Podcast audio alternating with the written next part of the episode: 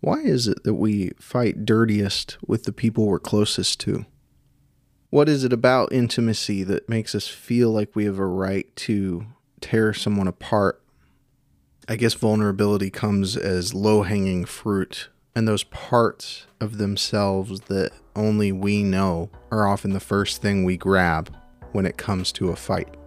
And we wave it in front of them and we say, You did this. This is how you are. Man, do I fight dirty sometimes. This is Deep Talk.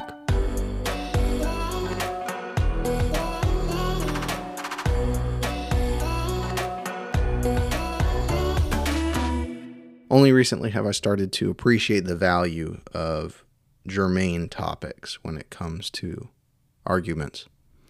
Because so often I reach for things unrelated to the discussion as weapons and as an easy way to subvert the argument I'm losing.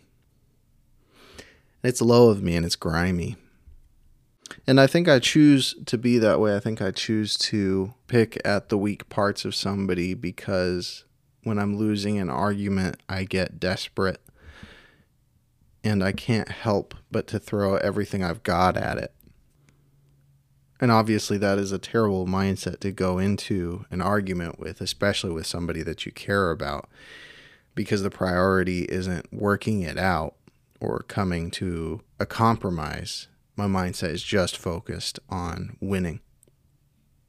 And I've lost relationships because of that. And I've damaged the relationships I've kept by doing that. But I do it because I don't have the right tools to get through a debate going that low with it must indicate that I'm just not articulate enough to be chivalrous in the face of argumentativeness. Most people play by rules, and there's a certain amount of respect that exists even in the heat of debate. And I need to figure out what those rules are because I can't I can't keep playing this way and I can't keep messing things up like this the first basic premise should be that that what you talk about is on topic. You know, it's it's on theme with what you're trying to figure out. And when it's getting to a point where you have nothing left to say or you're grabbing at things unrelated to the situation, that's a good indicator that you should shut up. so keeping things germane is definitely a priority. I also need to be more mindful of how I'm perceiving the person in front of me. Because in the moment, in this situation, I start looking at them as opposition, as an enemy, instead of a collaborator, a person that I'm working with through this trial. A teammate, that's exactly what it is. They're a teammate because the bulk of arguments that I have are about differences in opinion more than they are a clash of stance you know? Like like so rarely do the people i'm close to have completely opposite points of view. And i'm going into arguments as if that's the case which it's not and so I, I suppose I need to appreciate the nuance of the fact that, that we're on the same side. We just have a slightly different lens that we're perceiving the situation. And that the points that they make don't have to be counter arguments to yours. They're just a different flavor and they're just a different path to the goal that hopefully you're both trying to get to. I think another tool that's massively helped me get the other person to believe that I'm on their side and and to get myself to believe, I guess that I'm on their side is to reiterate the point that they're making, to establish that that I hear what you're saying. This is what you said. And something about that just lets them know that you're not devising a way to contradict what they're saying. Because you only have so much headspace in the moment to process what's going on and how you're going to react to it. And so if you're spending your time reflecting what that person's saying and establishing that you hear them, then that's a good indicator that you're not devising a way to get back at them and to overcome their opposition. And already at that point, it feels like you're coming from the same perspective as them. You might have a different way of getting there, but, but at least you're on common ground. I think one of the hardest things for me at this point is to start agreeing with the parts of their arguments that are working and to to actively point out to them I think you're right about this thing. I think that's something that that we share or something that I didn't think of that you pointed out and I appreciate that you did. And obviously like the the formality of this conversation that I'm having with myself right now is is not the way that it would actually go. It would be a little more slangy you'd say it the way you'd say it. You know, why in the world am I explaining this part? You know how to talk. You got this. But it goes such a long way for you to agree with them at certain points, even if you don't agree with them entirely. To say that I like where you're going with this is actually to get closer to reconciling to a point that you want to get to. If you're willing to let down your guard a little and say, I like this, I like what you're doing, I think this is true, then there's going to be less animosity and more of an inclination to work together. Also, being able to differentiate between the false or the hurtful things that are coming out of your loved one's mouth and the person that you know them to be is ridiculously important because this is a time where people start construing and misinterpreting who's in front of them. But if you care enough to argue with someone at this length, that must mean to a certain extent that you love them and that you know who they are. That kind of person matters to you, and there's a reason that you've kept them around. And so reminding myself that what they're saying isn't directly tied to who they are is important because there are too many facets. There are too many influences on us for us to take everything that someone says as gospel and as a testament to who they are. It's it, it just can't be. You know, we say too much for everything to perfectly reflect our personality and our values. And so separating what comes out of their mouth with the person that you know them to be is ridiculously important. In an argument, you're tapping into something that you don't normally tap into. And it's a passion for maintaining or driving a point or reaching a decision that's going to take sacrifice to get there. You know, it's going to take energy. And so that's why passions are high because there's a lot riding on this a lot of the time. Seeing them as a human being, you know, instead of an ideal or a concept. We're too gelatinous, we're too unpredictable to be locked down by the things that we say and the points that we're making, I guess. A beautiful technique that I've only picked up recently is knowing when to take a break. From the first argument that I had as a little kid, I always perceived someone saying, let's stop for a bit, as I quit, I give up, I'm done talking to you.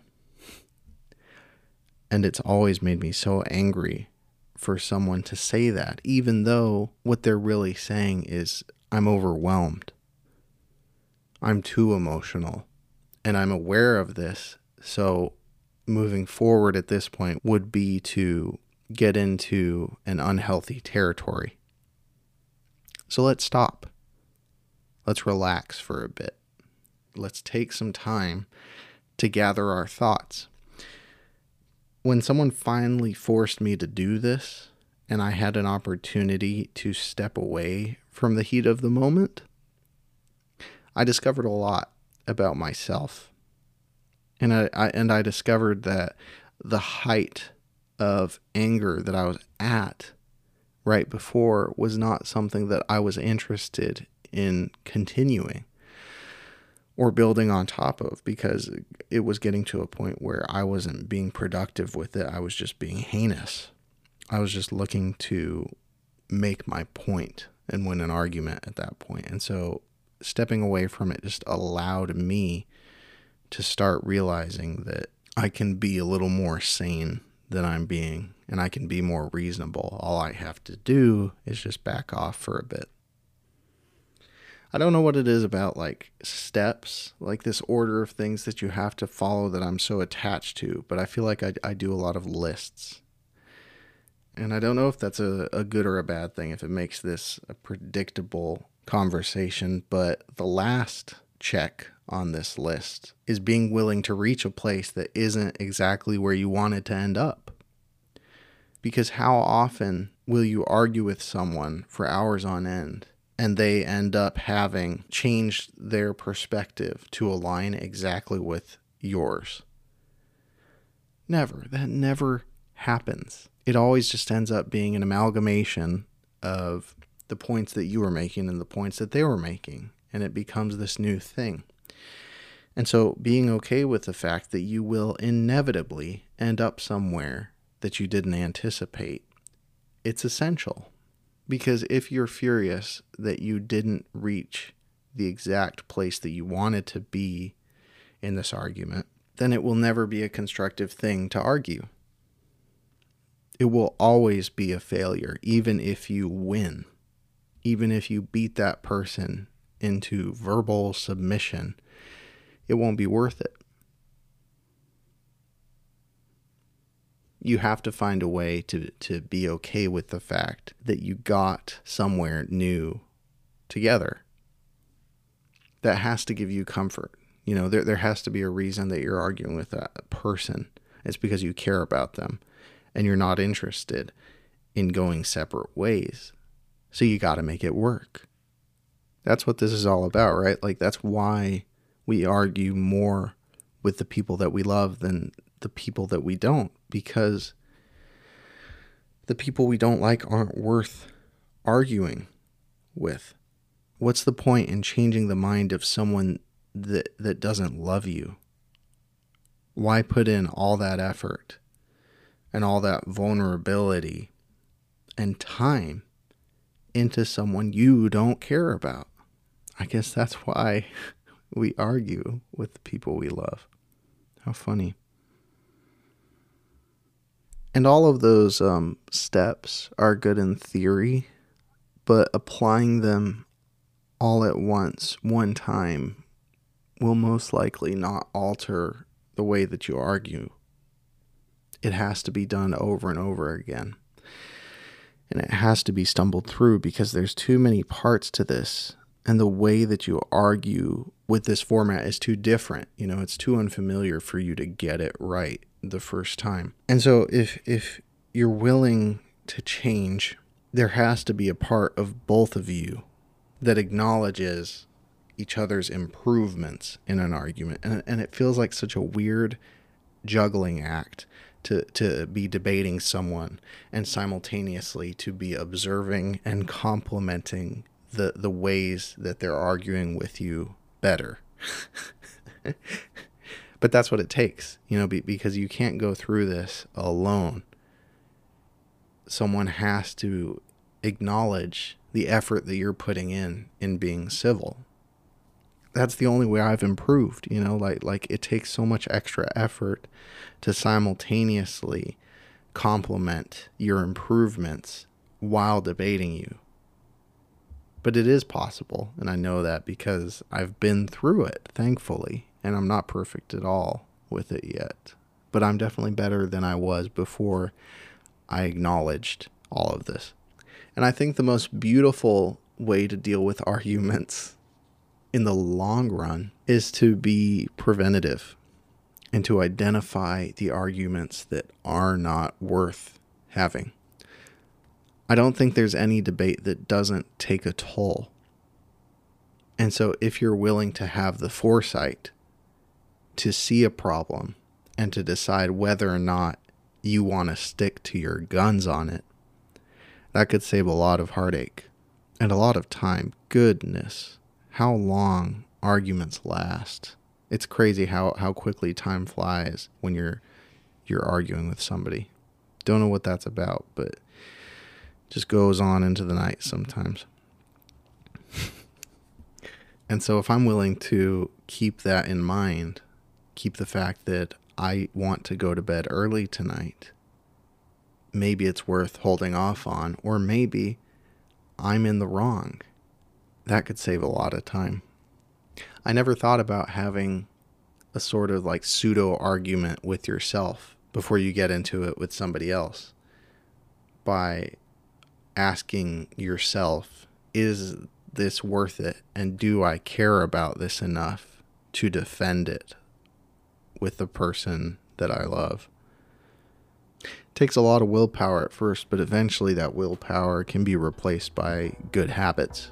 And at some point in the future, after having done this over and over again, you know, of being polite even though you're in an argument, you reach a point where you're just being productive for the most part.